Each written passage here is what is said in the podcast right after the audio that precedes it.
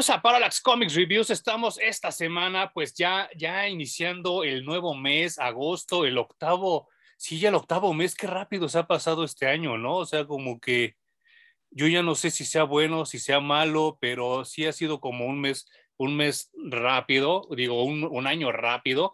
Y pues eh, tenemos preparada una sorpresa, Jun y yo, que próximamente les, les hablaremos de, esto que vamos a hacer. Em, pues es una como continuación de nuestros tours geeks, de nuestro Hard Traveling Podcast y visitaremos a nuestra querida amiga Melissa Bertoda, a la cual le mandamos un, un saludín. Ya, próximamente les hablaremos un poco más de lo que vamos a hacer Jumi y yo para, pues para festejar nuestra libertad de que seguimos vivos a pesar de la quinta, sexta ola del COVID, ya no sé ni cuántos llevamos. ¿Cómo estás, Jum?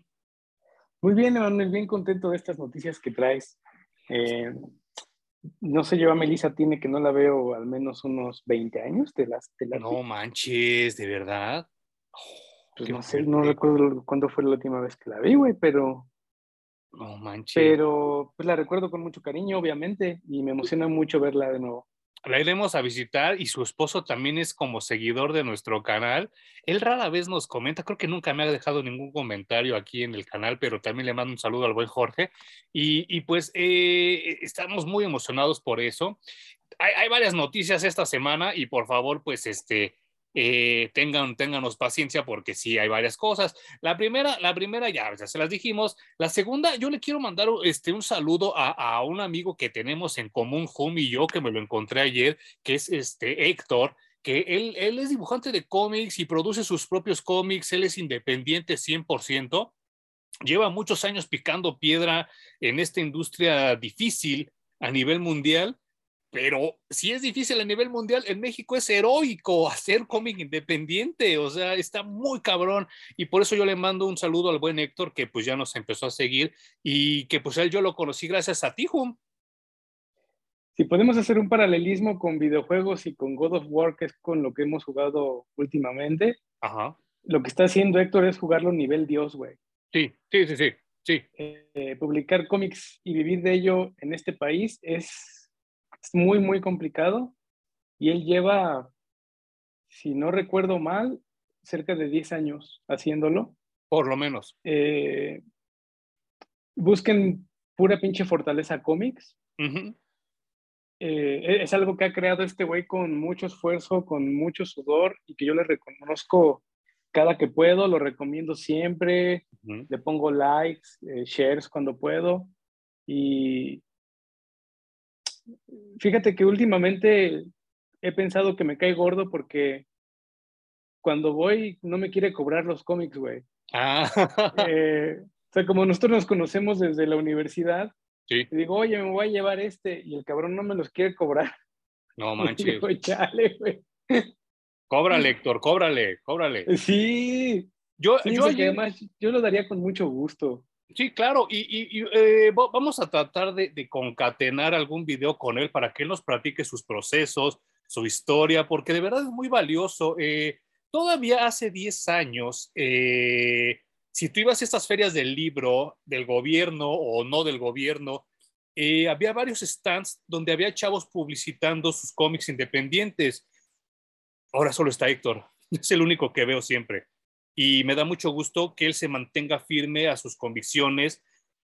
Me gusta que haya cambiado mucho su estilo porque inicialmente su estilo me parecía complicado, difícil de vender, pero ahora él está manejando un estilo más comercial, no deja de ser el dibujo de Héctor, pero ahora me gusta más lo que hace, o sea, creo que está más definido lo que, lo que vende, sus portadas son mejores, sus trazos son mejores, sus colores son mejores, y me gusta mucho. Eh. Y, yo ayer este, tomé algunas fotos, eh, voy a tratar de subirlas aquí a las redes de Parallax Reviews para que ustedes lo vean y después, insisto, hacer un video con él para, para que él nos enseñe su proceso, que nos muestre su proceso, ¿eh? porque eh, no, no es fácil lo que, lo, insisto, y creo que fue muy buena la, la analogía que hizo Jun, él está jugando nivel Dios, ¿eh? o sea, él, él está haciendo sus propias lana con sus propios recursos, ¿no? O sea, no, no, no lo publica ni, ni Editorial Camite, ni nada de esas este, editoriales este, farolonas, ¿no? Que, que tenemos ahora. Y el segundo saludo es precisamente, aquí tengo mi, mi, gorra de El Calabozo Comics, de nuestro buen eh, amigo Emilio Coronel, que eh, en una tierra de gángsters, en una tierra de ladrones, como si fuera Arabia y Alibaba y todo eso, él es de las pocas tiendas decentes de cómics que hay en México. Sus precios son muy accesibles. Cuando tú le vendes algo, generalmente te lo paga bien. Eh, siempre hay negociaciones abiertas, nunca es como el último precio. Y es de las pocas tiendas, además de Fantástico, que yo puedo recomendar y decir, vayan ahí sin miedo a que te roben no como el ladrón este de, Fernando Romero de Comics México que hace poco me corrió de su tienda. Eh, te, mando, te mando esto, Fernando Romero, si me estás oyendo. Eh, no, no, porque te va a gustar, mejor no te lo mando. Y este, Emilio Coronel es una persona decente y por eso me atrevo a, traer su gorra y a anunciar su tienda y a decirle que, este, que, que vayan, la visiten. Está ahí en el Metro Hidalgo, luego, luego saliendo hay un edificio que está, un restaurante se llama El Kiosquito, él está en el segundo piso del lado derecho, porque ya, ya todos le quisieron copiar y se quisieron meter a vender ese edificio, pero no, él fue el primero y sus precios de verdad son muy buenos. Yo muchas de las cosas que he consumido y que he mostrado para leer con ustedes, las he conseguido en el Calabozo Comics desde hace casi ocho años y no, no tengo ningún empacho en recomendarlo y por eso traigo aquí, mira mi Emilio, sí, sí está aquí y te mando, te mando un saludo. Eh, ¿Tienes algún otro saludo antes de que empecemos? no, ninguno. Perdona, es que perdón, estaba, estaba pensando que los del podcast no oyeron lo que le mandé a Fernando, pero, pero no, ya se lo han de imaginar, ¿no? Ya si ustedes lo conocen, ya saben lo que le gusta a ese chavo, ¿no? y muy, grosero, muy mamón. Fernando, vete, mucho a la verga, güey.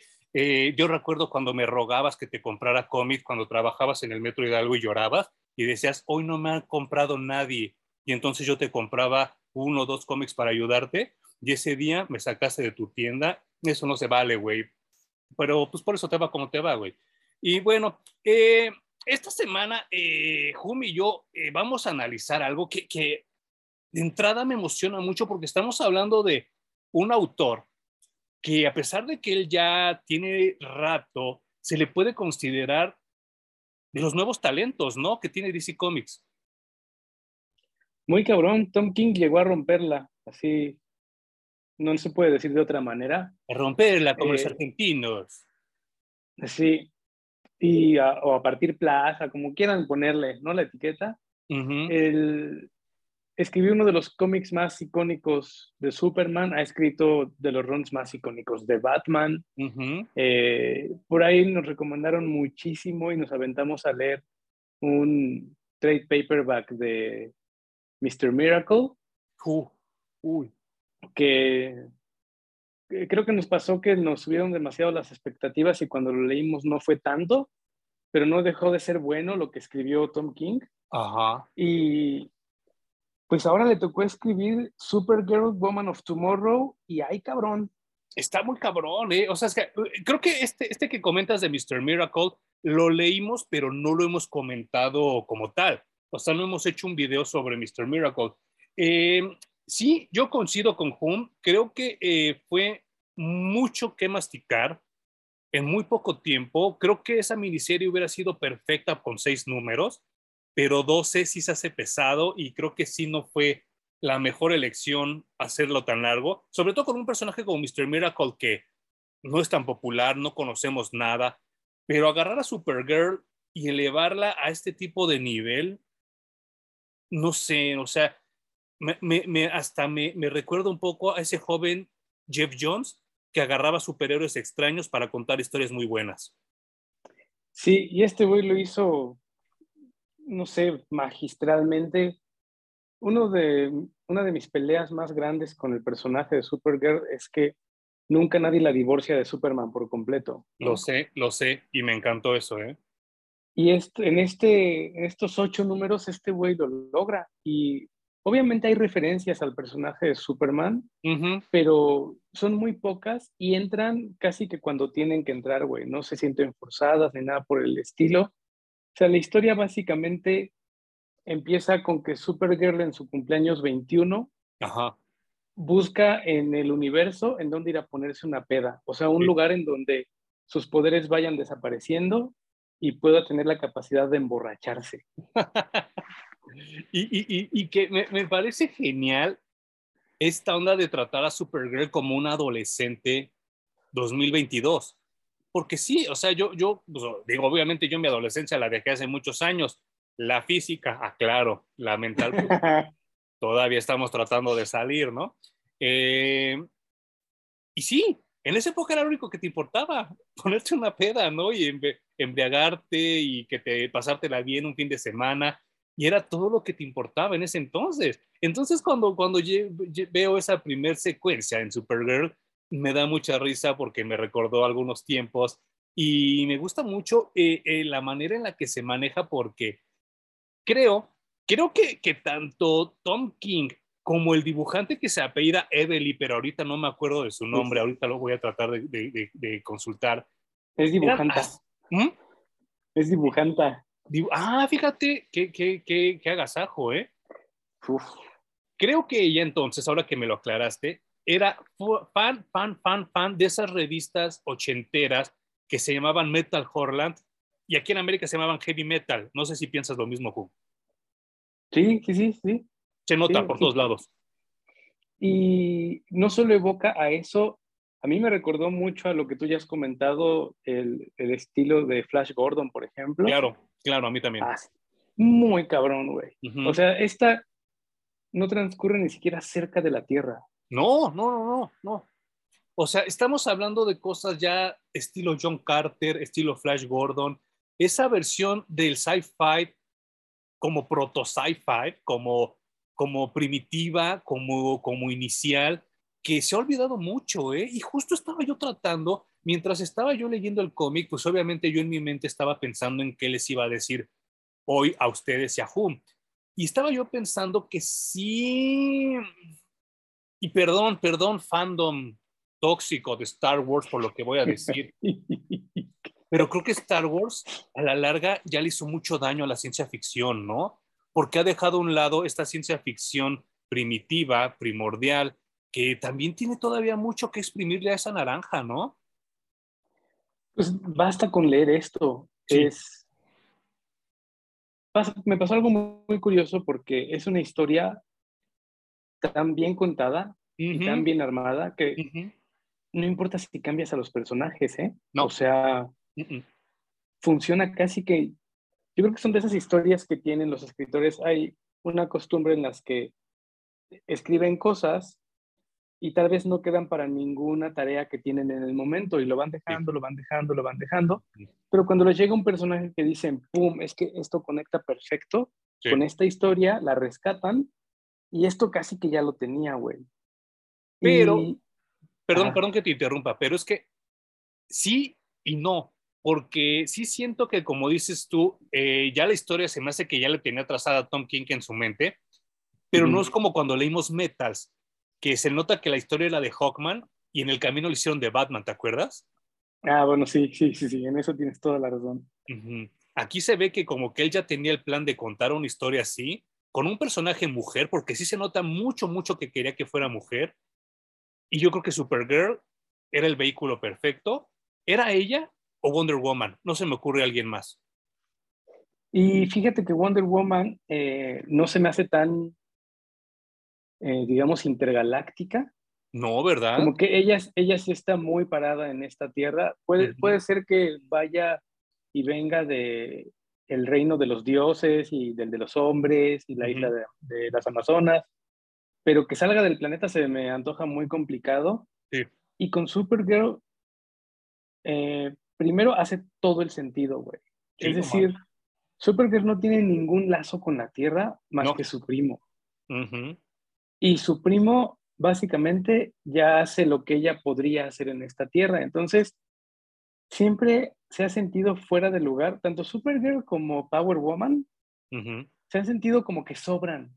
Sí. Entonces, solo vienen con emergencias muy fuertes y a veces a cubrir las ausencias de los personajes fuertes, en este caso Superman, ¿no? Y aquí pues bueno, Tom King ni siquiera se esfuerza en divorciar a los, a los personajes Supergirl de Superman. No se toma siquiera el tiempo de decir, es que son distintos, es que tienen orígenes diferentes. No, no, no, no. Ya de entrada da por hecho que son diferentes y no tiene ni siquiera por qué referirse a ello. No había pensado en Power Girl, pero también le hubiera quedado bien la historia, ¿eh? Obviamente no hubiera sido tan popular, pero sí, también a ella le hubiera quedado muy bien esta historia. Y, fíjate que el arte, por ejemplo, no sé si a Power Girl con esta ilustradora le hubiera quedado bien. Eh, sí, porque Power Girl... muy... Ajá, Power Girl es, más, es más brusca, ¿no? Y, muy sexosa, ¿no?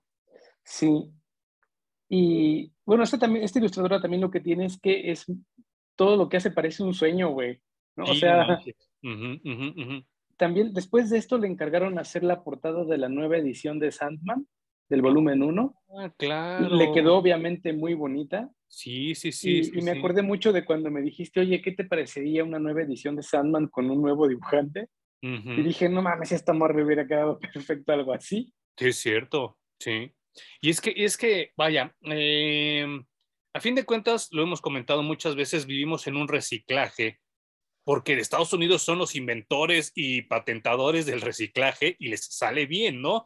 Eh, la prueba es que, pues ahorita en DC se está fraguando una nueva crisis que ahora ya sabemos que se llama Dark Crisis on Infinite Earths, que pues obviamente van a echar todo al asador ahí y no sabemos hacia dónde se va a ir, pero realmente es un rehash, es un reciclado de crisis de tierras infinitas, ¿no? Porque hasta creo que sale Paraya y salen así muchos personajes que ya, ya, ya sabemos hacia dónde se van.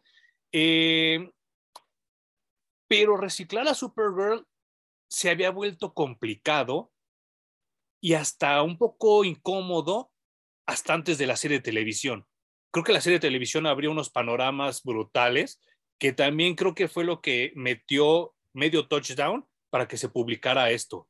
Porque yo no me imagino a Tom King diciendo, oigan, les traigo una historia de Supergirl y dice, ah, pásale, güey, pásale yo creo que también eh, esta influencia que dejó la serie de televisión, que dicho sea de paso, creo que después de Arrow es la mejor y, y, se lo tiene bien merecido, creo que ayudó mucho a que se creara esta, esta historia.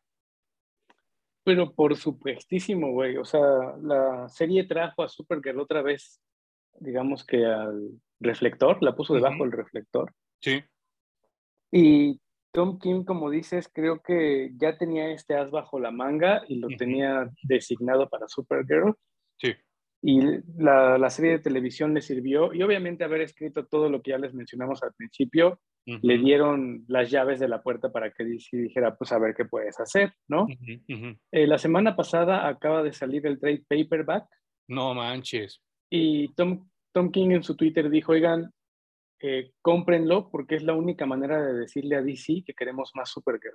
Sí, y yo creo que yo sí lo voy a hacer, ¿eh? Sin, sin pedos. Ahora que vayamos, sin pedos, ¿eh? O sea. Yo también. sí es algo que quisiera tener yo aquí junto a estos, porque es que son, son, son ese tipo de historias que solo salen como una vez por generación, ¿sabes?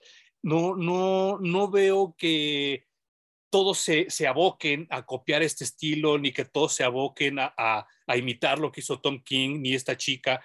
Eh, creo que son de esas como, como platillos que se paladean solo una vez por generación. No creo que vuelva a surgir algo así. Ojalá y que sí, porque insisto que este tipo de ciencia ficción está muy descuidado. Y ahorita voy a hacer una mención honorífica allá cuando hablemos de las recomendaciones, pero quisiera mostrarles espero que me enfoque bien la cámara, porque este sí lo leí 100% digital y por eso quiero que sea lo que dijo Tom King de, pues comprarlo. No, no puedo, a ver si Jun puede. Ah, aquí está, miren. Ahí está. Nada más quiero que chequen el diseño de lo que es esta chica Ruthie. Pues es totalmente, y una disculpa a la gente que nos está oyendo, pero yo veo a Ruthie Hum y estoy viendo estos personajes de Metal Portland, de Heavy Metal, de Conan, de Tarzán, de John Carter. Y de verdad, ¿cómo extrañaba eso? Yo también. Y es la magia que tienen esas historias, güey, que tenemos la idea de más o menos cuándo se desarrolla esto solo por la mención de Supergirl que dice cumplí 21 años y me fui a poner una peda. Exacto. Porque si no, son historias que no tienen tiempo, güey, y que si las vuelves a leer dentro de 20 años, sigue funcionando exactamente igual. No hay un celular. Eh, no. esta, eh, a veces justifico y digo está bien, a veces digo está mal, utilizar este tipo de recursos que son del tiempo en el que estamos. Eh, me maravillé mucho cuando en los cómics empezaron a aparecer, por ejemplo, los mensajes de texto que se envían entre celulares y ese tipo de web, ¿te acuerdas? Ajá, dije, ah, pues sí, está chido, pero cuando regresas a leerlo 40 años después, es así como... Ya no sabe Eso hace que se vea viejo, ¿no? Eh, deja de ser, digamos, moderno y, y, ser de punta y bla, bla. Eh, que eso no pasa en este tipo de historias. No, no, no, no, no, no. Y, y, sabes qué, así como dije que, que, creo que Star Wars arruinó mucho la ciencia ficción de los ochentas para acá, porque eh, quiero hacer la salvedad que Star Wars, la original del 77, es una obra maestra, es, es, es, es, este, es la mente de un niño llevada realmente al cine. Del Imperio contraataca para acá, Star Wars le ha hecho un daño brutal a la ciencia ficción y nos ha cortado las ganas de soñar. Ya lo dije en Flash Gordon, que también por culpa de Star Wars, Flash Gordon fracasa. Eh, creo que otra película que nos arruinó mucho la, imaginación, esta capacidad de asombro y de soñar, era la de Kubrick, la de 2001, Diseño en el Espacio, que es la película de ciencia ficción más aburrida de la perra vida. De verdad. Que todos la recomiendan por el final. Y, y, y, que es lo más pendejo, ¿sabes? O sea, ¿cómo te puedes aventar tres horas de caca nada más por un final bueno, no? Dices, no mames. Y es una película aburridísima, pero que también le hizo mucho daño a la ciencia ficción, porque trataron de, darte una ciencia ficción eh, muy, eh, muy elitista, muy estudiada y muy cuadrada. Y entonces nos olvidamos de todo esto, de las espadas, de los cascos, de las alas, de las armaduras.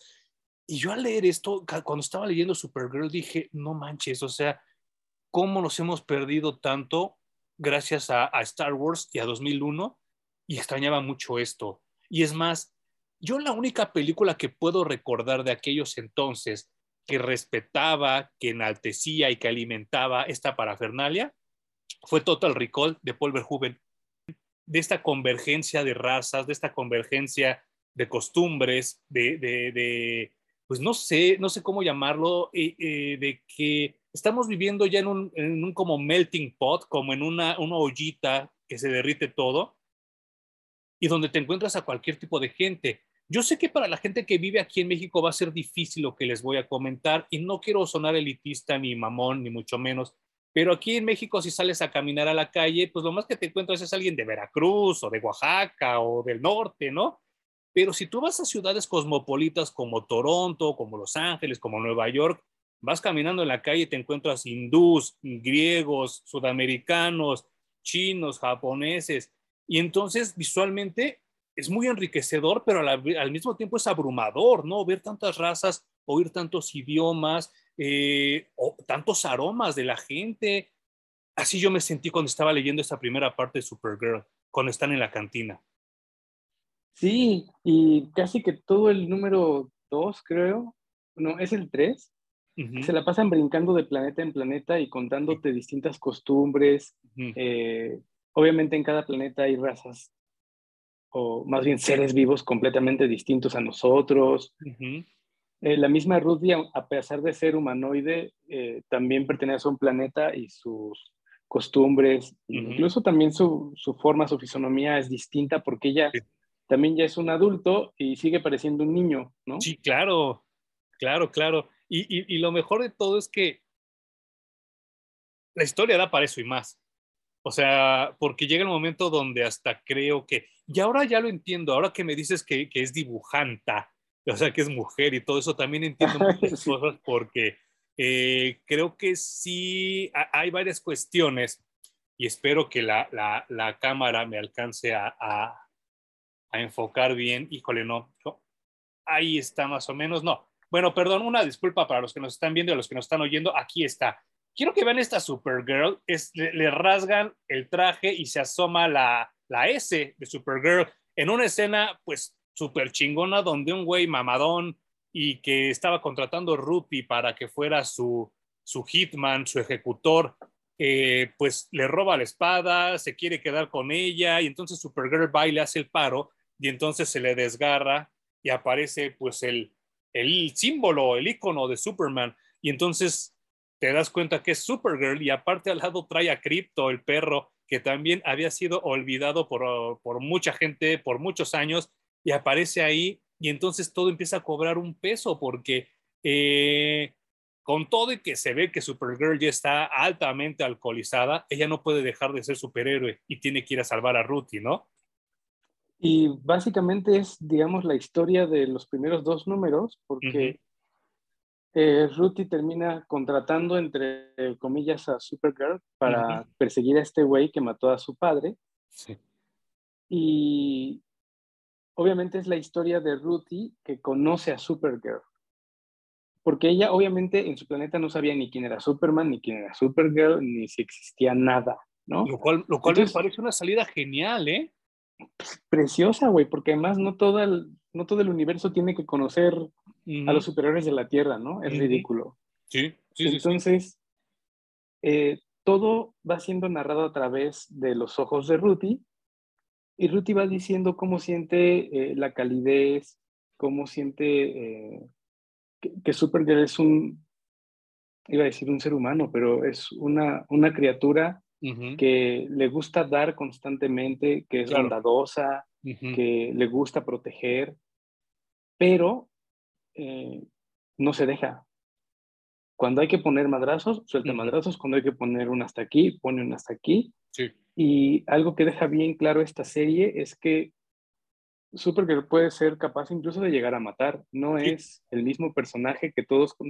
No es Superman en mujer. Exacto, exacto, exacto. Y, y, vaya, este personaje que se menciona se llama Krem. Y que vaya, yo, yo me lo imaginaba diferente. Yo me lo imaginaba un poco más maldosón en su look. Vaya, eh, cuando se presenta, pues es como un Green Arrow pelirrojo, ¿no? no, no, da tanto miedo, no, no te causa como ese escosor de todos los villanos. Sin embargo, conforme empieza a actuar, te cae cada vez más mal. Pues cuando lo vio Alejandra por primera vez, porque se acercó cuando estaba leyendo el cómic, me dijo, ¿quién es Van Gogh? Porque hay un, hay un close-up en donde se le ve la oreja y parece que la tiene como vendada, ¿no? Porque le acaban de dar en la madre. Claro. Entonces dice, ¿es Van Gogh? Y yo me reí mucho. Pero, pues claro, como tú dices, no tiene una pinta de villano. Es un pelirrojo buena onda que me hace todo el sentido porque se rompe, y creo que es un esquema que ya se ha roto varias veces en el cómic, ¿no? Los, los malos no tienen que ser feos, ni tener cicatrices, ni tatuajes, ni nada. Puede ser tu vecino que tienes al lado que se ve súper buena onda, ¿no? Claro, claro. Entonces, desde ese punto me hace todo, todo el sentido que este güey no tenga cara de maleante, digamos, o lo que nosotros imaginamos cómo se debería de ver un maleante, pero es un güey ultra perverso. Sí, no manches, no manches. O sea, tan perverso que cuando su perversidad se junta con otros 100 güeyes que se dedican a asesinar por todo el, por todo el universo, planeta tras planeta, lo ven y dicen, este güey es bien chingón porque es más perverso que nosotros. Entonces deciden no matarlo y además sumarlo a sus, ahora siento un, por decir algo, ¿no? Maleantes. Sus hordas. Y el güey disfruta como nunca y, de verdad se ve que le encanta matar gente. Sí, sí, sí, sí, sí, sí, sí. Esa parte también me pareció como muy cabrona porque lo he dicho también muchas, muchas veces, tanto en este, en este podcast como en los videos que hago con Po, yo también estoy muy hastiado, muy cansado de que siempre te cuenten la historia de un villano y te hacen ver cómo sufrió de chiquito, cómo le pegaban. A justificarlo. Y justifican sus pendejadas y aquí no, este güey es malo desde el principio, como tienen que ser los villanos, y pues obviamente te cae mal, como te deben de caer mal los villanos, o sea, no hay por qué romantizar a los villanos. O sea, esa película del, del, Joker, insisto que es una pendejada y una porquería. Y el, episodio 1, 2, 3 de Star Wars es una pendejada y una porquería. Drácula Untold es una pendejada y una porquería. Porque yo lo que quiero es ver villanos. No quiero ver por qué se hicieron villanos, ¿me explico? Y vaya, y si eso no fuera suficiente, este mes va a salir una película de por qué Gru se hizo villano. O sea, ya estamos llegando a ese nivel, ¿no? Digo, qué, qué, qué triste. Y este güey es malo, malo, malo. Y esta dibujante tiene la capacidad de dibujar a alguien que es físicamente agradable, porque hasta lo pone como guapo, pero en su mirada lo dice todo. La mirada sí la tiene como de loco. Y entonces sí dices, no mames, este güey sí está dañado, ¿no?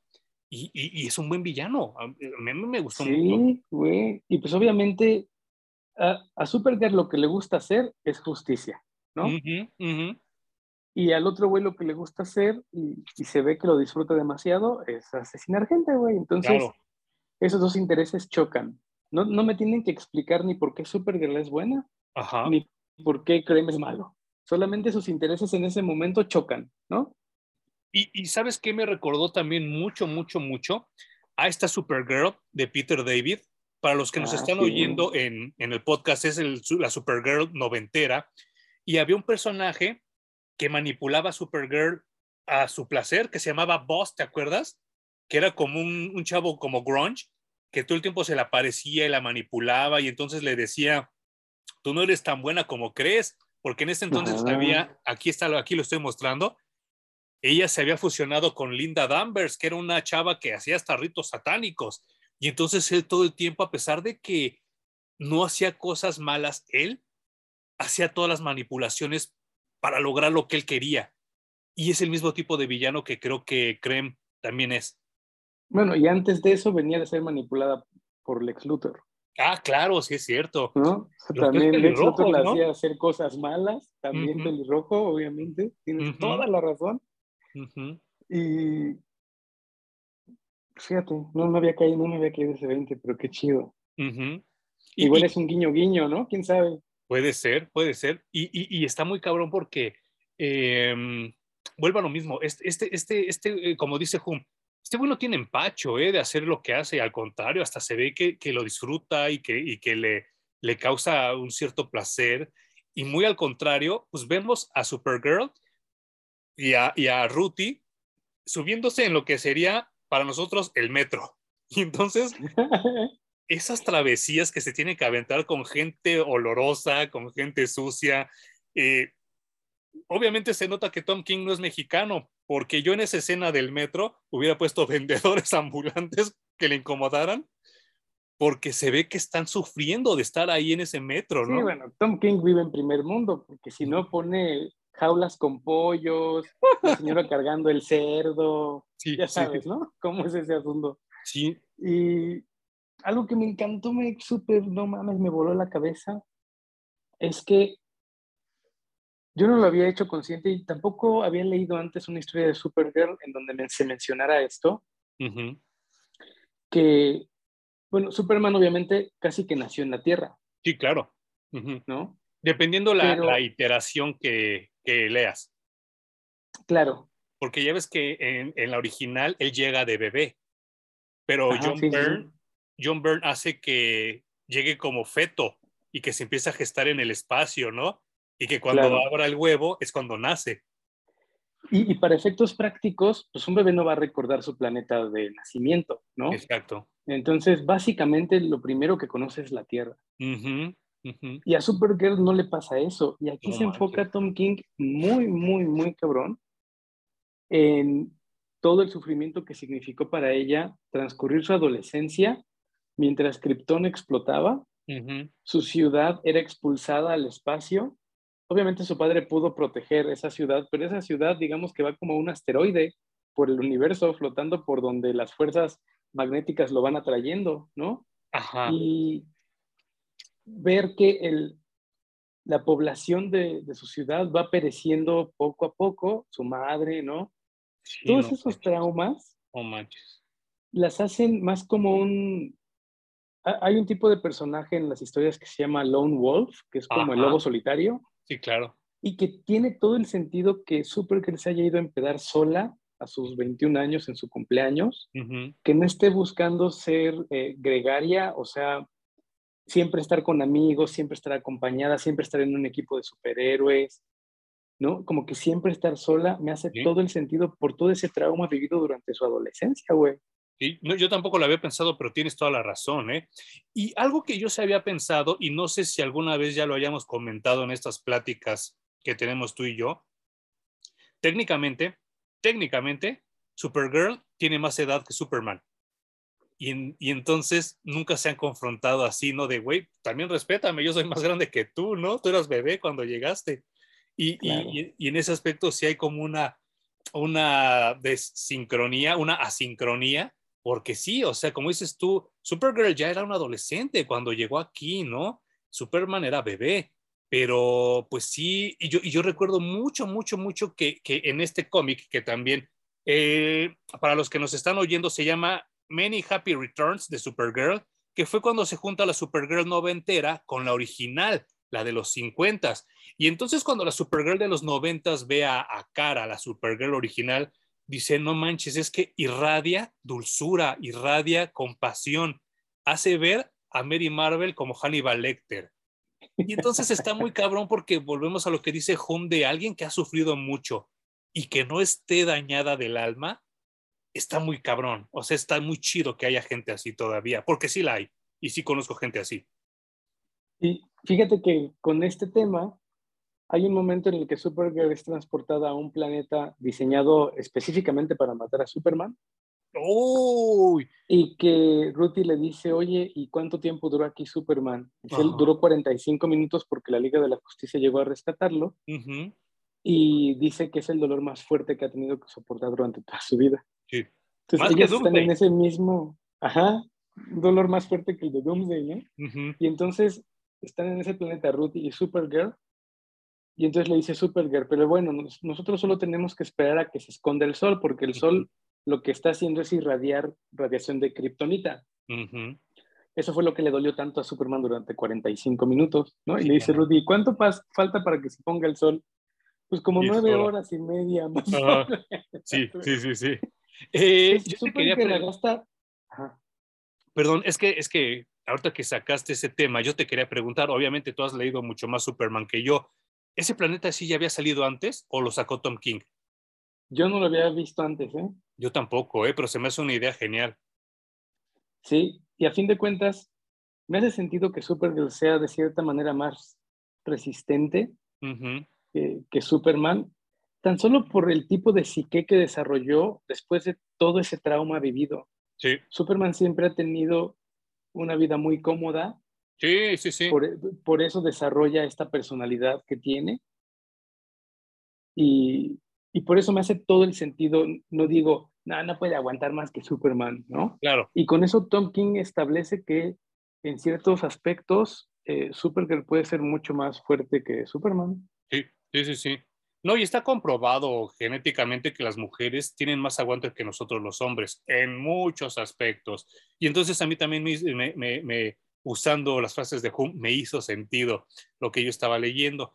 Eh, estaba tratando de enfocar esta página que es un super homenaje a la Supergirl de Peter David, porque sale Supergirl volando con unas alas de fuego como de ángel. Obviamente un super tributo a esa Supergirl, ¿no? Güey, y además, para poder tener esas alas de ángel y derrotar al dragón, ese intergaláctico, todavía no tiene sus poderes y entonces lo que se le ocurre como solución es ir a estos camiones intergalácticos polleros a decir, a ver, ¿quién, ¿quién trae rojas? ¿Quién trae rojas? ¿Quién trae rojas? ¿Tú qué rojas, güey? Y pues, Tom King se encarga de explicarte que son pastillitas que, que, contienen kriptonita roja, que para la gente les sirve como, digamos, para darles energía y aguantar un poco más el viaje. A otras eh, les ayuda a relajarse más y aguantar más el viaje. Pero pues para la gente de Krypton lo que hace es que les genera poderes random, completamente al azar.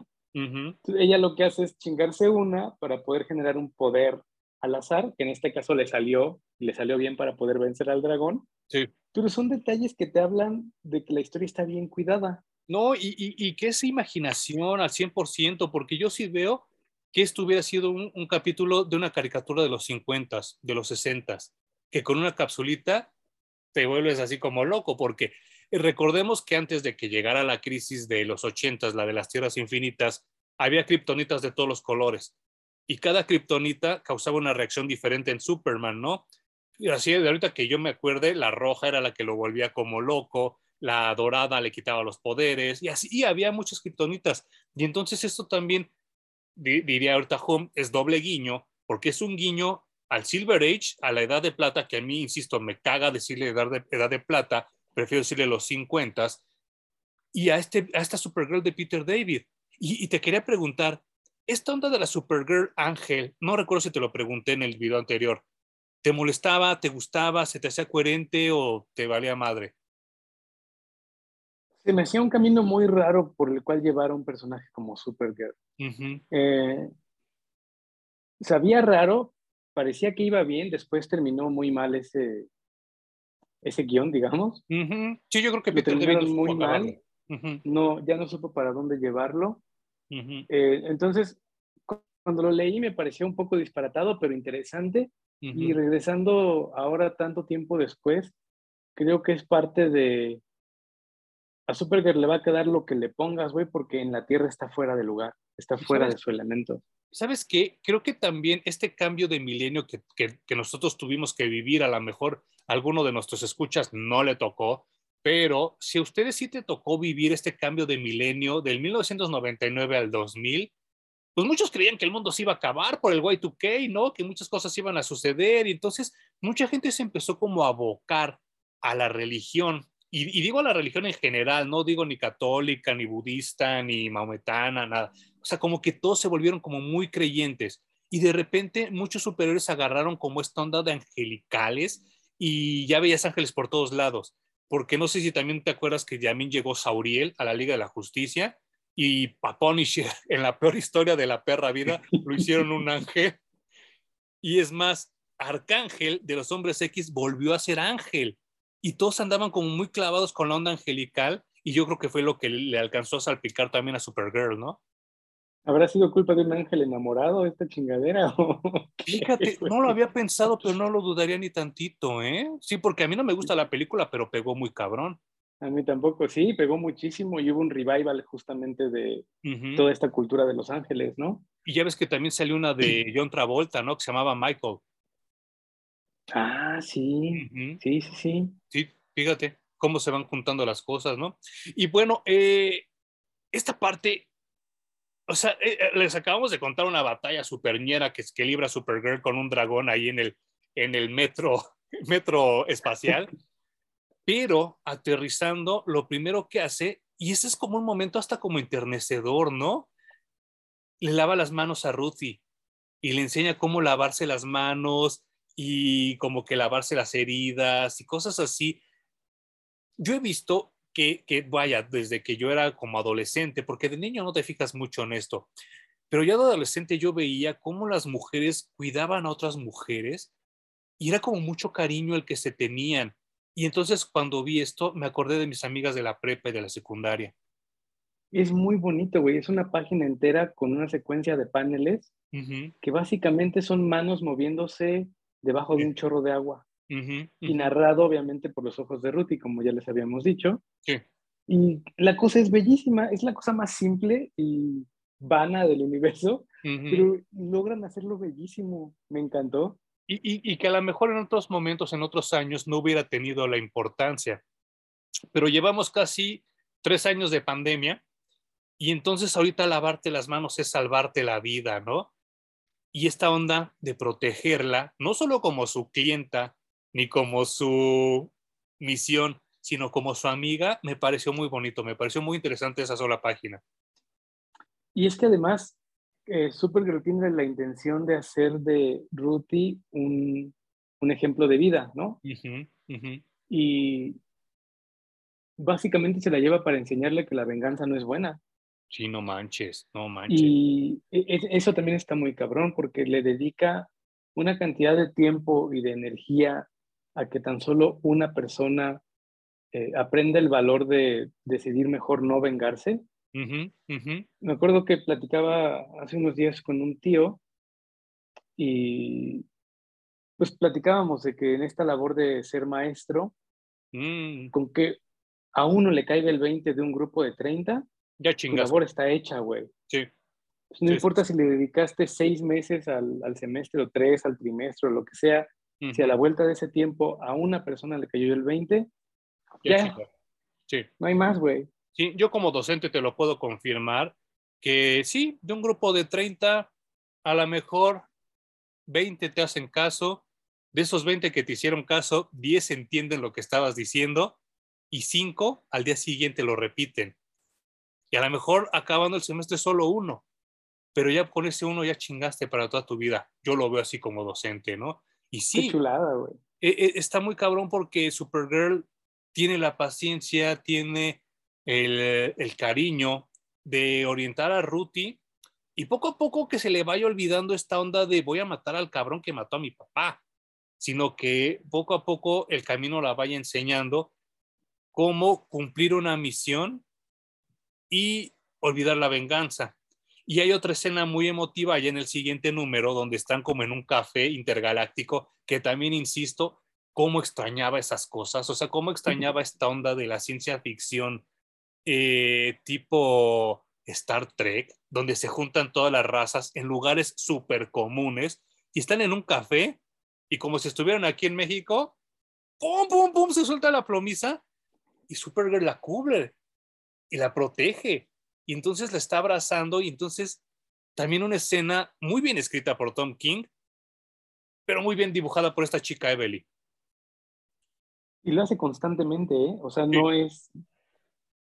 No, no, no. Eh, que, un dibujante haga hermosa una escena de manos debajo de un chorro de agua ya dice mucho, pero en esta que tú mencionas, eh, se siente como Ruthie está metida entre los brazos de Supergirl y está descansando su cara y se ve muy tranquila porque sabe que está protegida.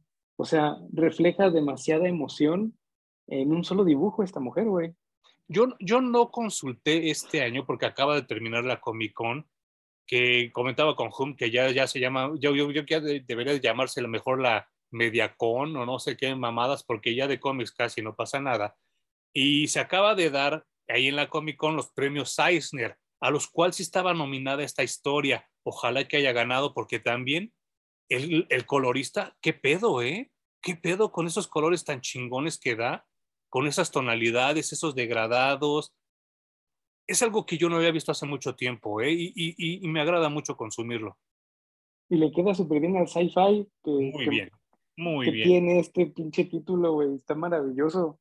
Sí, yo desde que lo empecé a leer, eh, me acuerdo que llevaba como tres, cuatro números y yo estaba muy emocionado. Sí, me acuerdo que me lo recomendaron. Ajá, y yo ya traigo también este, esta idea de espérate a que termine, espérate a que termine. O sea, no lo recomiendes, güey, espérate a que termine, espérate a que termine.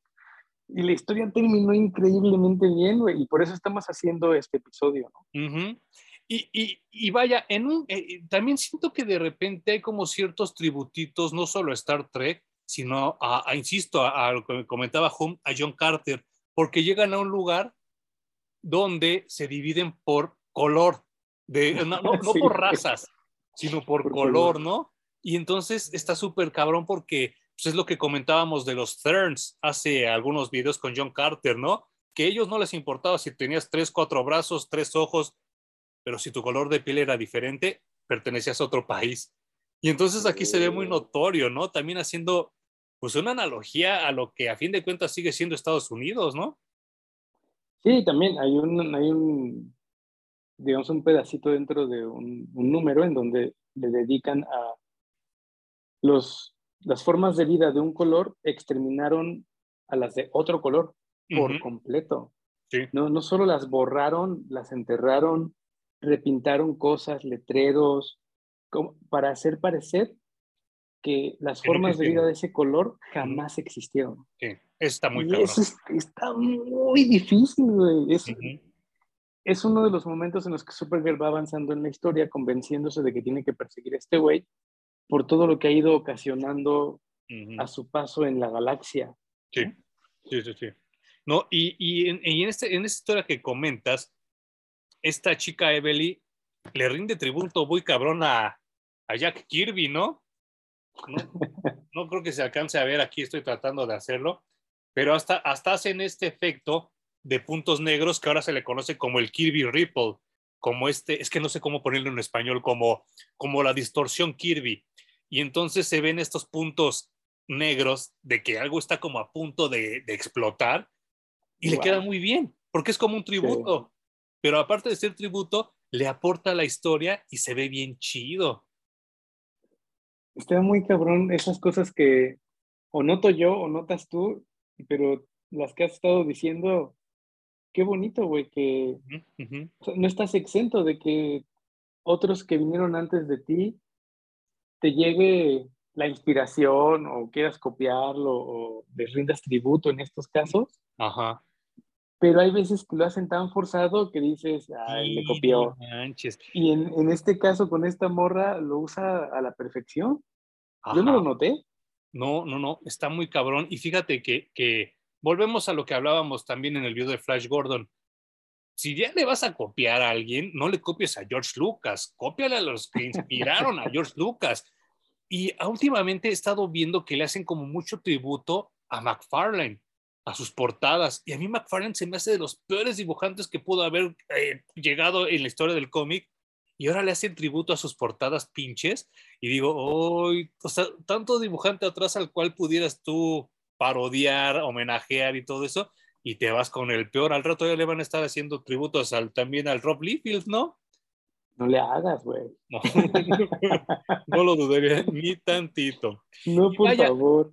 Eh, una escena que también siento que todos hemos tenido en nuestra mente en algún momento, de que pues si Superman se siente como bajo de energía, se siente como cansado o, o whatever, pues él nada más tiene que ir a recargarse al sol y tan tan, ¿no? Supergirl lo hace y también se siente chido, ¿no? O sea, se siente este, este feeling de Superman, de que sí, sí necesito comer, necesito alimentarme de esta energía solar y vais a echar un clavado al sol, súper chido, ¿no?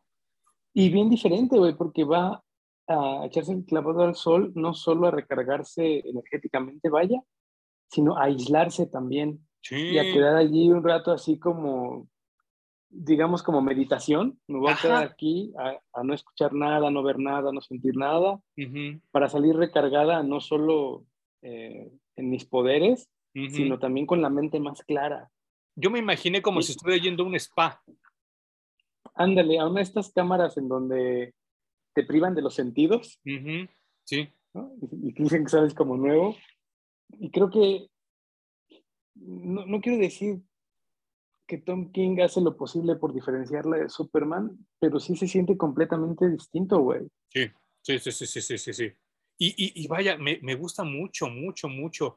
Y todo da un, giro muy cabrón, porque para el siguiente número se empieza a, a, dar, es que va, va, en función a lo que acaba de comentar Hum. Eh, te, te ponen aquí a Superman y aquí a Supergirl y entonces poco a poco te lo van juntando, juntando, juntando para recordarte que si los dos, pues uno es hombre, uno mujer, que las edades son diferentes, los orígenes son diferentes, pero sí hay ciertos factores comunes. Y uno de ellos que tampoco había yo contemplado así con tanta observación, perdón si es redundante, es esta onda de que también es vulnerable a la magia.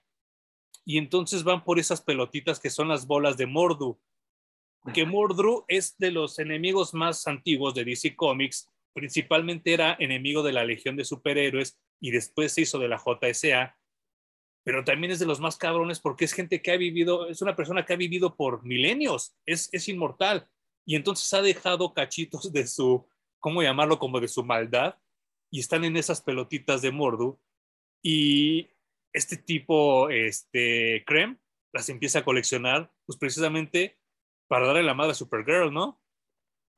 Y está muy bueno porque solamente puedes hacerte de las pelotitas de Moldru a través de asesinar a miles de seres vivos. Sí, no manches. Entonces, a este güey se le da así como que agarro una, la uso, agarro otra, la uso, agarro otra, la uso. Y Supergirl encuentra la manera de darle la vuelta. Obviamente, para poder generar una de estas esferas, se requiere tiempo. No asesinas a miles de personas en dos segundos, ¿no? Ajá, ajá. Entonces, cuando Supergirl encuentra la manera de darle la vuelta, pues la destruye y regresa en chinga a darle la madre al creme, porque sabe que si le da más tiempo, pues tiene acceso infinito a, a las bolitas de Mordru. Sí. Pero Está, está muy bien que exista una debilidad, me parece, en este aspecto de la magia, porque también les da a los escritores un poquito más de espacio para poder generar historias. ¿no? Yo, no, yo no tengo idea y, y, a lo mejor, perdón si te pongo on the spot, como dicen en Estados Unidos por segunda vez, pero esta onda de la magia empezó también con, con esta generación de Dan Jorgens y John Byrne, ¿no? Antes no existía, ¿verdad? Esa debilidad de Superman. No, según yo empezó con, con John Byrne, porque no, antes no, no ubico que hicieran patente esta debilidad porque ni en las caricaturas, ni en los seriales de George Reeves, ni nada de eso te mm, hablaban. Mm, mm, es muy moderno eso. Sí, sí, yo también. Pero como dices tú, lo agradezco. Porque también el pretexto fácil para no leer Superman es, es que es muy poderoso, es que no me puedo relacionar con alguien tan poderoso, no tiene debilidades.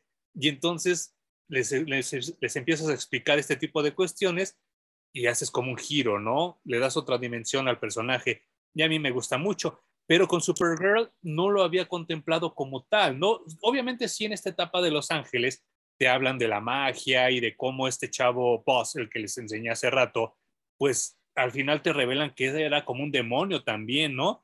Y que también debilitaba no solo, insisto, física, sino también emocionalmente y psicológicamente a Supergirl.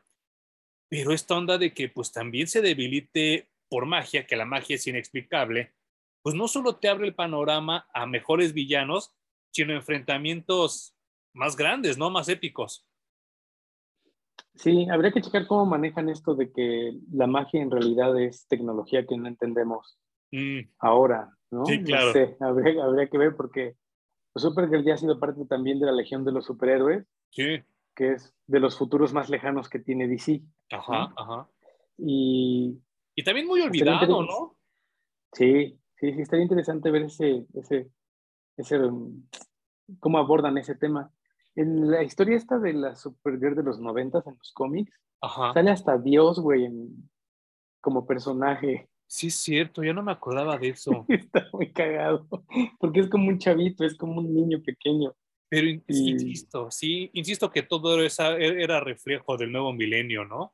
Estuvo muy cabrón, estuvo muy raro. También me acabo de acordar que después de Dark Knight's Death Metal, que nadie sabía para dónde iba a jalar el universo DC y sacaron esto que se llamaba Future State. Sí. Hubo también una pequeña miniserie de Supergirl, que es años y años y años y años en el futuro de la Tierra, cuando ya ni siquiera hay humanos en la Tierra. Ok. Y la Luna se vuelve un centro como santuario Para, para varios aliens, varias eh, formas de vida del universo y la que está cuidando la luna es Supergirl. Ah, fíjate. Y esta también súper, súper interesante. No sé si también Tom King haya agarrado de inspiración eso para agarrar al personaje y ponerlo en un setting más o menos similar, ¿no? Fuera de la Tierra y por allá perdida en el universo. No, y, y, es que volvemos a lo mismo. Eh, tristemente, durante los noventas, los dos miles, sobre todo en los ochentas, en México nos traían lo que a alguien se le ocurría que se nos antojaba leer y no nos traían las historias completas. Eso nos afectó mucho porque hay historias que pues ni Hum, ni yo, ni, ni tú, ni nadie ha podido leer en español. Ahorita Editorial Televisa está haciendo como un esfuerzo importante para traer historias un poco olvidadas, un poco obscuras, como ahora ya les conocen, y pues te empieza a aportar el que dices, ah, con razón, esto era de aquí o esto era de acá y bla, bla, bla, bla, bla, bla. Y este tipo de historias de Supergirl, tanto cuando se fue a la Legión de Superhéroes como la que comenta Hum, bueno, la que comenta Hum todavía está en veremos, porque apenas está llegando Future State aquí a México. Pero esa que comentó cuando se va a vivir con los, con los legionarios, a México nunca llegó, ¿eh? Qué difícil, güey. Es que los legionarios es, también es algo difícil, creo, de vender. Sí, muy difícil de vender es difícil de vender en Estados Unidos, o sea, aquí debe de ser el triple difícil, ¿no? Pero por lo mismo, porque eh, eh, nos hemos encargado en ir matando el sci-fi, dándole tanta lógica. Y entonces la Legión es ese sci-fi rico y como arcoíris y que tiene muchas razas y muchos planetas y muchos poderes acá como locos y raros, pero si entonces empezamos a sacar películas como Interstellar y como ese tipo de películas como Mitty, pues obviamente es una pinche ciencia ficción este, elitista y pendeja que al fin de cuentas nada más lo entiende quien lo escribió y eso hace mucho daño, por lo menos a, la cuestión de soñar e imaginar, ¿no? Sí, estoy completamente de acuerdo. el, el nivel de ciencia ficción que tenemos ahorita creo que es muy bajo porque en algún momento alguien se encargó o se creó la tarea de es que todo tiene que explicarse. Claro. Si no tiene base en una lógica o en una física, entonces ni siquiera vale la pena escribir al respecto. Pero, pues, ¿dónde queda toda esa gente que soñó con historias de algún tipo en, en, un momento en el que no existía ni la tecnología ni el conocimiento suficiente para imaginarse lo que se imaginaron, güey? ¿No? Y, ahí está, y que ahora, varios años después, lo vemos vuelto una realidad, ¿no? Y ahí está esa pinche película aburridísima que se llama Cloud Atlas, que todos decían, no, esa película va a romper parámetros y la chingada. Yo no aguanté 15 minutos, ¿eh? La tuve que quitar. Era aburridísima. ¿Sí la viste tú? Sí, la vi y me cansó. O sea, la vi como en dos partes, porque me cansó y luego la tuve que retomar para terminarla. Ajá. Pero pues no, váyanse a ver la de Everything Everywhere. Claro.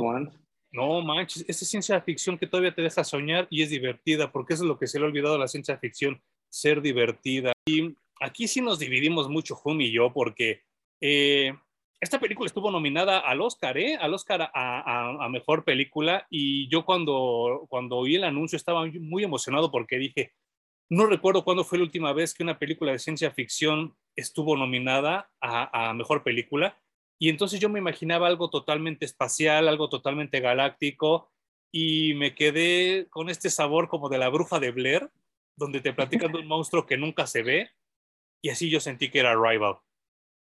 Qué fuerte, güey. A mí se me hace una película ultra mega genial. Sí. Em, que a través del lenguaje puedas enseñarle a otra forma de vida a percibir el tiempo como una cosa no lineal, sino percibir el tiempo como algo eh, qué difícil explicarlo, güey. como, eso, que todo está ocurriendo en el mismo instante. Sí, claro, claro, claro. ¿Te acuerdas que también eso lo trataron de hacer en Interstellar, pero estaba súper aburrido? Ya para cuando llegaron a ese punto, la gente ya estaba dormida. Sí, sí. Interstellar también se me hace una manera más comercial de comunicar ese tipo de conceptos. También me gusta la película. A mí también. Pero Arrival se me hace magistral, güey. Y, es que, ¿sabes que El problema que tiene Interstellar es que creo que no está dirigida por la persona correcta. Creo que Christopher Nolan sabe dirigir misterios, pero la ciencia ficción le queda muy mal. O sea, no, no, no, no, no le supo por dónde llegar. Y por eso para cuando llegan al meollo del asunto, que es esto de las realidades paralelas que acaba de explicar Hume, ya por ese entonces la gente ya estaba dormida. Yo porque estoy acostumbrado a esos conceptos, pero yo la fui a ver con una amiga y después la vi aquí en la casa con mi hermana, las dos se durmieron. Sí, no, no, no lo aguantaron, güey. Y entonces, sí son conceptos como muy toscos que eh, a mí no me gusta. Insisto que, que pues esta onda, y, perdón si soy tan, tan, recalcativo, tan, tan recalcitrante al tratar de venderles Star Trek, pero es que Star Trek es eso, es así como, como una ciencia ficción bonita, es una ciencia ficción disfrutable, o sea, no tienes por qué sentirte mal, no son de esas películas que acabas de ver y dices, no mames, me voy a morir, güey, algún día. y, entonces es una ciencia ficción chidita y que, que disfrutas y que le puedes transmitir a tus hijos y a toda la gente porque es divertida, ¿no?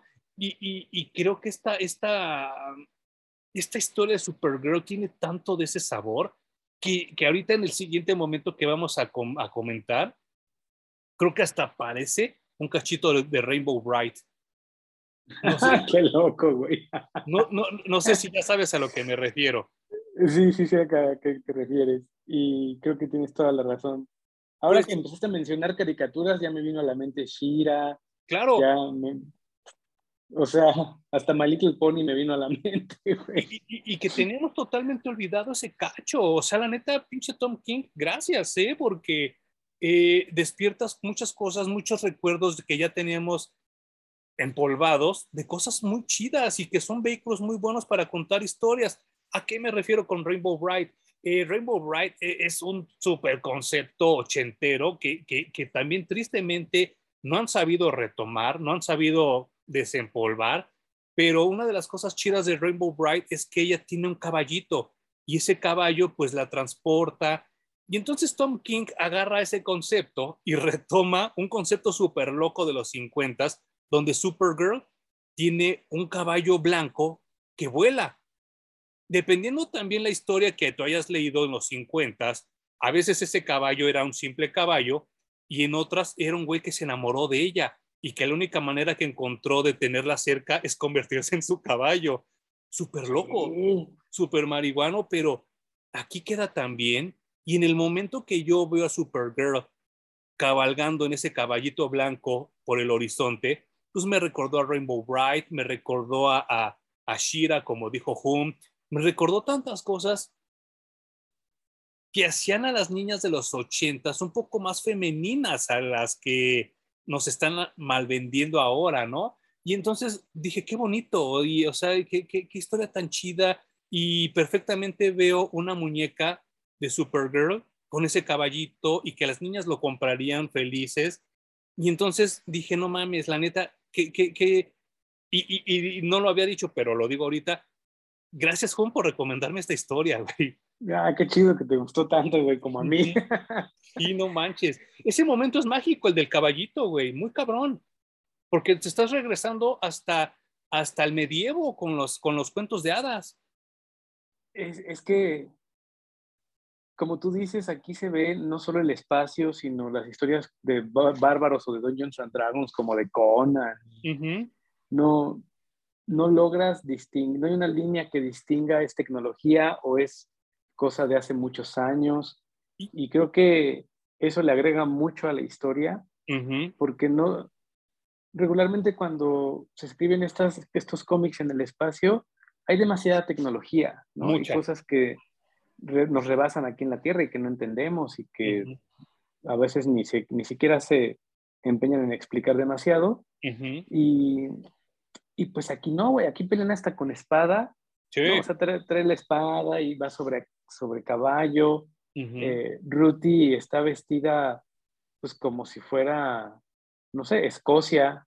En, sí, claro. En, en, época oscura y e, es, eso a mí, yo pensé que me iba a sacar un poco de la historia, como que me iba a hacer sentir que no era historia de Supergirl, pero para nada, güey. O sea, está tan bien metido y tan bien manejado que no te hace nada de ruido. No, no, no. Y sabes qué, yo, yo sí me estoy como lamiendo los bigotes para que HBO Max la saque en animación, porque la voy a disfrutar mucho si sale. Puta, güey, estaría increíble. y, y, como dice Tom King, güey, o sea, hay que encontrar la forma de decirle a DC queremos más Supergirl. Y es que, ¿sabes qué? Creo que también eh, eh, vuelvo a lo mismo de, de, de, esta ciencia ficción oxidada que nos dejaron los ochentas tardíos y los noventas, donde todo se trataba de alguna raza invadiendo a la Tierra y alguien tratando de defender a la Tierra, ¿no? Aquí no, aquí siempre, simplemente son unos viajes, simplemente son así como que visitar planetas y hasta me recordó esta también, eh, pues, pionera de la ciencia ficción femenina llamada Barbarella, con esta psicodelia. no mames. Sí, sí, sí, está, está muy bien. Y llega un momento súper fuerte donde, cuando está en el caballito Comet, Supergirl, que recuerda precisamente ese momento donde su mamá ya está muerta y su papá le dice, mija, esto lo hago por tu bien, te tienes que ir en esta cápsula, ¿no?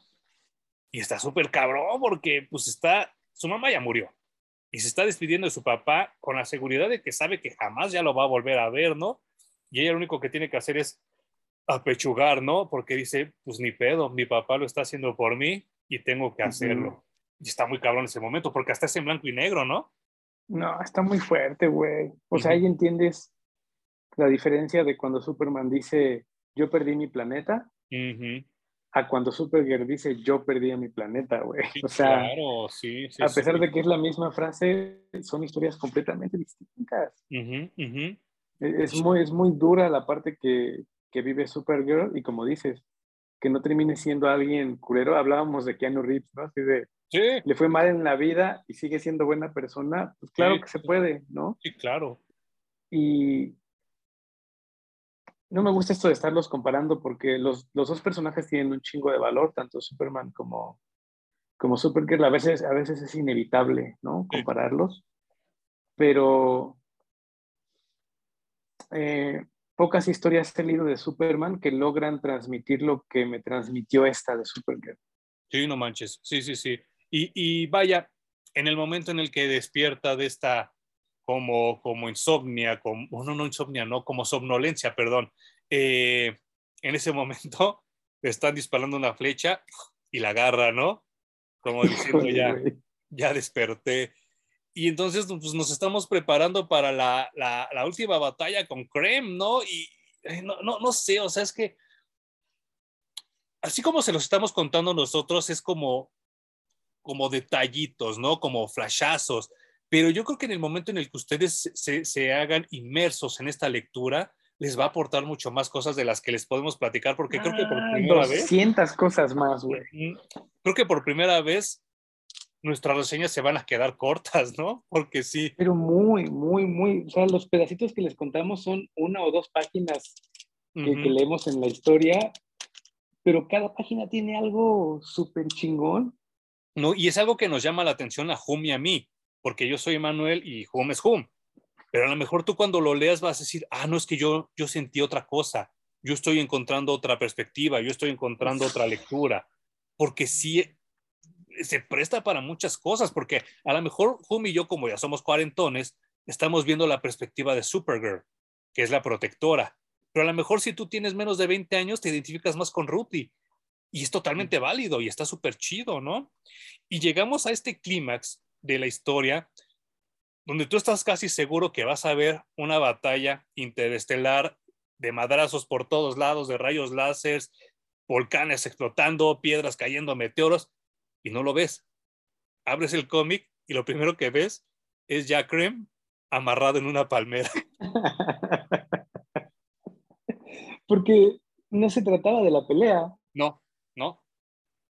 Justo se trataba el viaje de, que Rudy se enfrentara a tener en, su poder la venganza y decidir qué hacer con ella. Sí. Y está bien, porque no me hubiera aportado nada la pelea, ¿sabes? O sea, no es como esta pinche película pendeja de Soccer Punch, que se la pasan diciéndote, es que es la mejor bailarina de la galaxia, es la mejor bailarina, bailarina, bailarina, bailarina. Y cuando toca la escena que va a bailar, te la corta. Güey, chinga tu madre, Zack Snyder, de verdad eres un pésimo director, ¿no? Y este, y aquí está chido.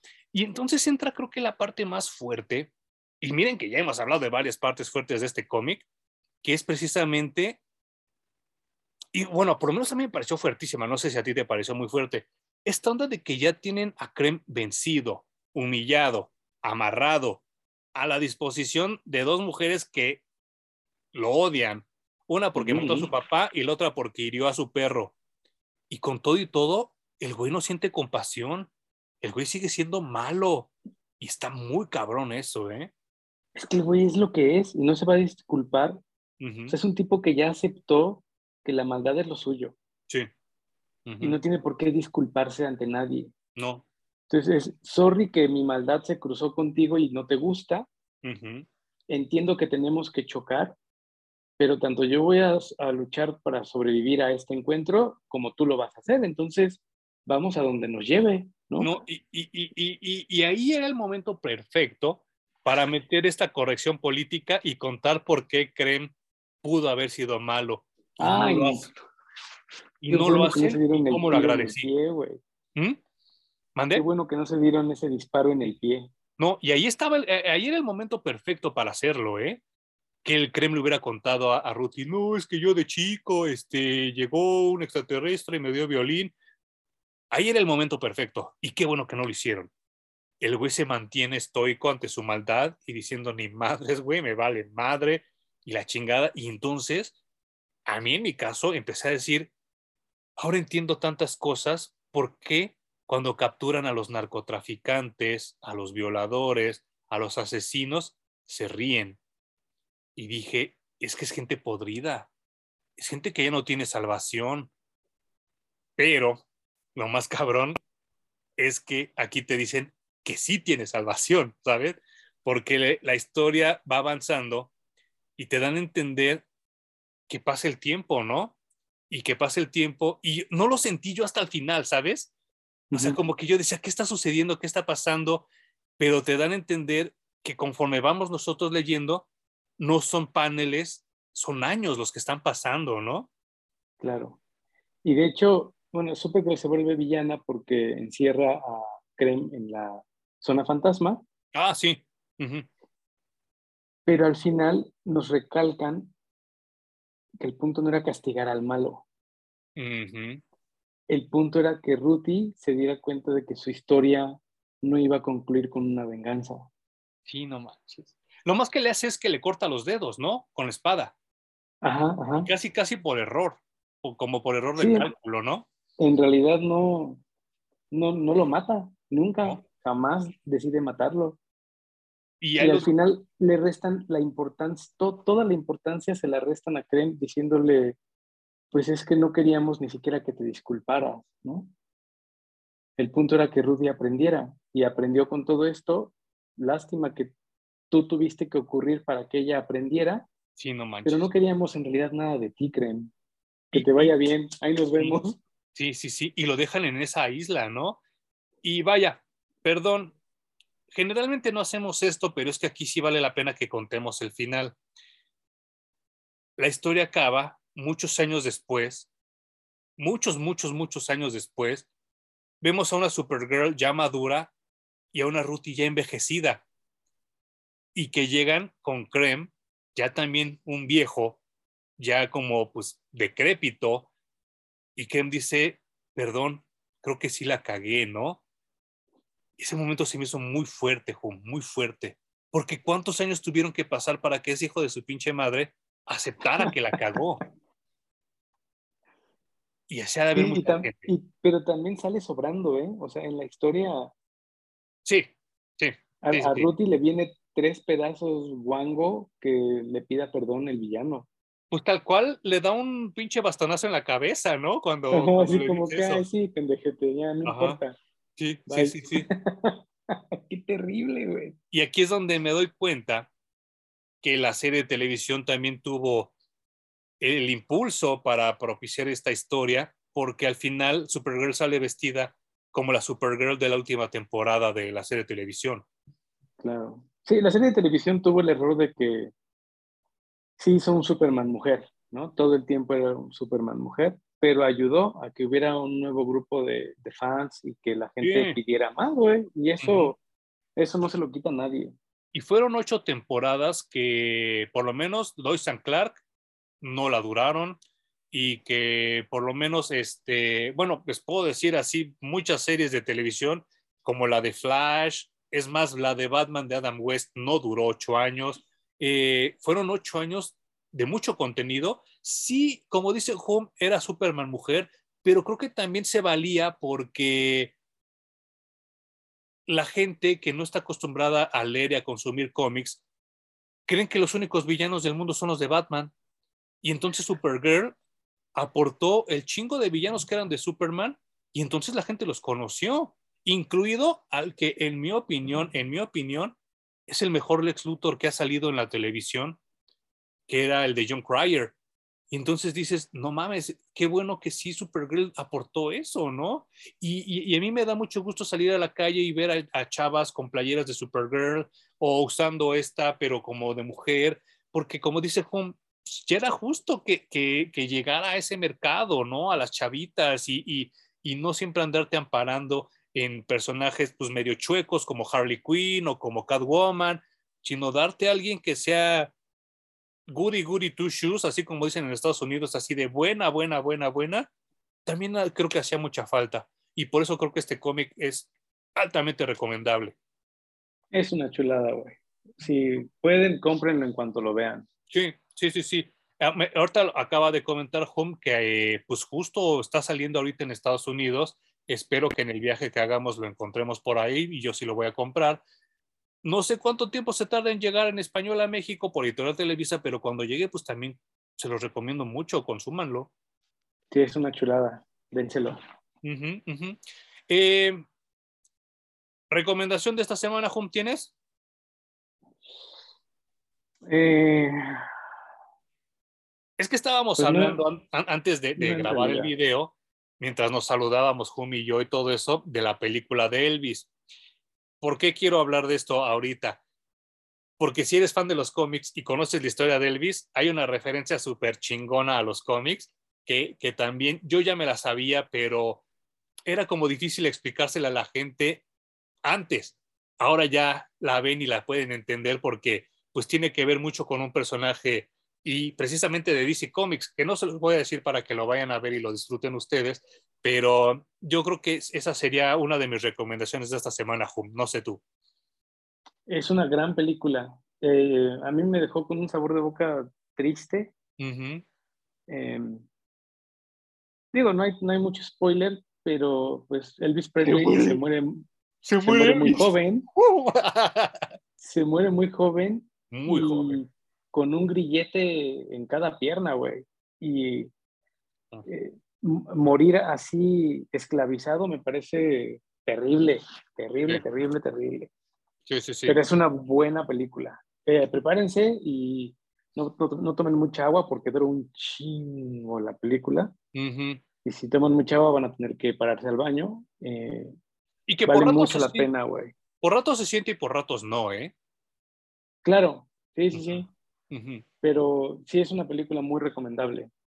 Yo ¿Le no ves? tenía como que muchas ganas de verla, pero como en muchas cosas tú me convenciste de, de irme al cine a checarla y me gustó un buen. ¿Le, le ves futuro alguna nominación al Oscar? Ojalá que sí, güey. Lo hicieron muy bien. Yo Muy, muy quisiera, bien. quisiera nominación para el chavo este que le hace de Elvis. Eh, quisiera nominación para vestuario y maquillaje y eh, para la edición, porque pinche Baz Luhrmann está muy cabrón. Yo, yo de verdad, su editor, deberían de haber- ojalá que le hayan pagado cualquier cantidad que le haya pedido, porque editar esa película ha de haber sido un dolor de nalgas Sí, qué bárbaro. horrible, horrible. Sin embargo, hizo muy buena chamba. Eh, Súper buena chamba. Lo hizo mucho mejor el actor que Rami Malek con Freddie Mercury. Yo no sé de verdad ese pendejo por qué le hicieron tanto escándalo y ve, se nota y la verdad siempre sale a flote. Lleva dos años sin chamba el güey. Según decían que era la revelación, nadie lo contrata. Mm, Terrible. Pero Eh, sí, pero- Presley es una buena recomendación. Yo tengo que reclamarte porque llevamos temporada y media de Riverdale. No manches. Eh, sí, vamos a la mitad de la segunda temporada. Ajá. Lo primero que tengo que decir es que es Riverdale 90-210, güey. O sea, no mames. Es, es indescriptible de dónde se sacan las tramas estos cabrones. O sea, cuando piensas que ya sacaron lo suficiente para toda la temporada, siguen y siguen y siguen Eh. complicándola y la vuelven a complicar. Y los Eh. personajes son expertos en meterse en los pedos más impensables Sí. y, y estúpidos que puedas imaginarte. Y no paran, güey, no paran. Vamos a la mitad de la temporada y todo se sigue complicando más, más, más, más, más, más, más, cada vez más. ¿Qué Y lo de- único que puedo pensar es que al ver los personajes, Ajá, yo me los daba a todos, claro. pero tendría una relación seria con ninguno, güey. Oye, qué buena analogía. Bueno, yo estoy, yo, están de la verga. Yo, yo, yo estoy tan mal de la mente que sí tengo un crush muy cabrón con Verónica y con Cheryl. Órale. Pero sí Todos son, están dañadísimos, güey. pero sí son súper tóxicas, sí, No, no, no, no, no. O sea, hasta Archie es un tóxico de lo peor. de mierda, sí. ¿Y, y qué te parece el papá de Verónica, Hiram, como villano? Me gusta mucho. Está muy cabrón ese güey, ¿verdad? Es que todo está muy bien hecho. Muy o bien. sea, mi queja es que, es que ni siquiera es queja, pero todo es tan tóxico y tan complicado en esa sociedad, güey, que me, me parece improbable y muy loco cómo, cómo generan los guiones para cada, ca- cada episodio. Pero ¿sabes qué? Es que a fin de cuentas lo que quiere hacer este Roberto Aguirre Sacasa es Ajá. tributo al cine noir. Y en el cine noir no hay gente buena, todos son culeros. Y, creo, que eso es, creo que eso es lo que estás tratando de decir. Ah, que alguien me preguntó si los cómics originales de Archie son parecidos a la caricatura de Scooby-Doo. No, no tanto. más, más bien fue al revés. O sea, más bien Scooby es como producto de, de Archie. O sea, como que trataron de agarrar cierto tipo de esquema para hacer a sus personajes, pero, pero... Porque a ratos, a ratos se siente que eh, usan esa fórmula, ¿no? La de Scooby-Doo. Claro, y es que, ¿sabes qué? Yo sí recuerdo mucho que, que en, en, el, en el cómic original, en los viejitos, hacían muchas referencias a Nancy Drew. Y entonces, pues, ah. Betty termina siendo como una Nancy Drew, ¿no? Y, sí, o sea, es como esta investigadora, que ya después a ver si nos echamos estos de Nancy Drew y los Hardy Boys, todo esto, porque sí, es que a mí me encanta esta, este género de, detectives. Y Aguirre Sacasa quería hacer esto desde el principio. Es más, si tú ves sus iluminaciones, son totalmente noir a pesar de que es como muy colorido todo, hasta el cabello de, los, de los protagonistas, porque Betty es rubia, rubia, rubia, rubia, Verónica trigueña, trigueña, trigueña, y Archie y Cheryl súper pelirrojos. Los negros son súper negros, o sea... Sí, a veces hasta se les pasa de color, pero sabe como a Dick Tracy, ¿no? Exacto, exacto. Y en la tercera temporada hay por lo menos tres tributos a Dick Tracy de la de Warren Beatty. No sé dónde vayas ahorita, no te voy a hacer ningún spoiler, pero cuando terminemos, a ver si te quieres aventar esta de, de The Black Hood, esta miniserie que sacaron, que no tiene nada que ver con lo que estás viendo en Riverdale, pero yo leí el primer cómic y me acordé mucho de ti, creo que te va a gustar.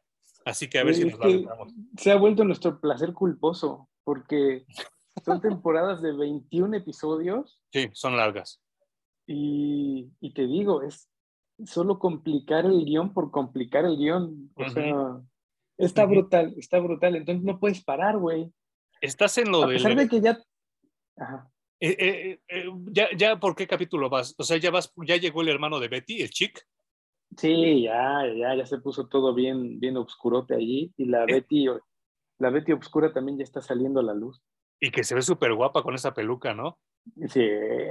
Y, y ese güey, el chic, en la vida real, está ahorita en la cárcel porque mató a su mamá.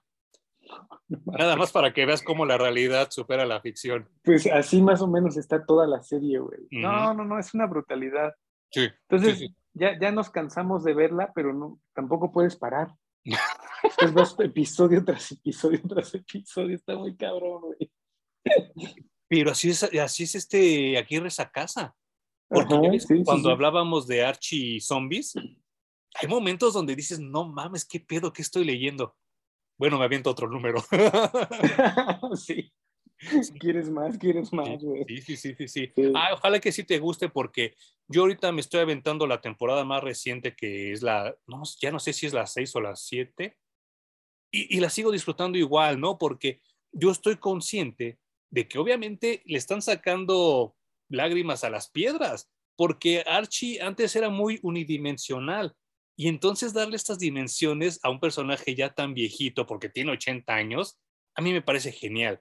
Yo a veces leo en los foros gente de mi edad o tal vez más grande que dicen que somos unos pervertidos y nos gusta Riverdale y unos depravados sexuales y bla, bla, bla. No, a mí me gusta mucho, ¿eh? Porque vuelve a lo sí, sí está chida.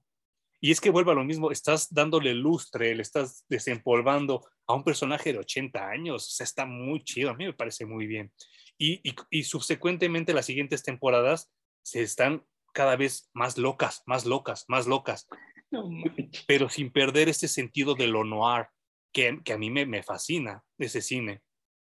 Pues no creo que te alcancemos pronto, pero ahí vamos. Ok, sí, poco a poquito. Y ya cuando acabes me avisas para, para aventarnos Black Hood, que creo que te va a gustar, ¿eh? Creo que te va a gustar porque es el tipo de historias que, que te gustan así como de street level.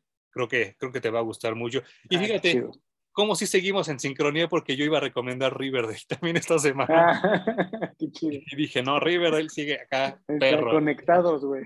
No sé si me esté viendo ahorita Sandy, la esposa de Poe, pero creo que le voy a encargar una playera o una gorra de, de Archie Horror. Voy a, voy a vectorizar ese logo y se la voy a encargar.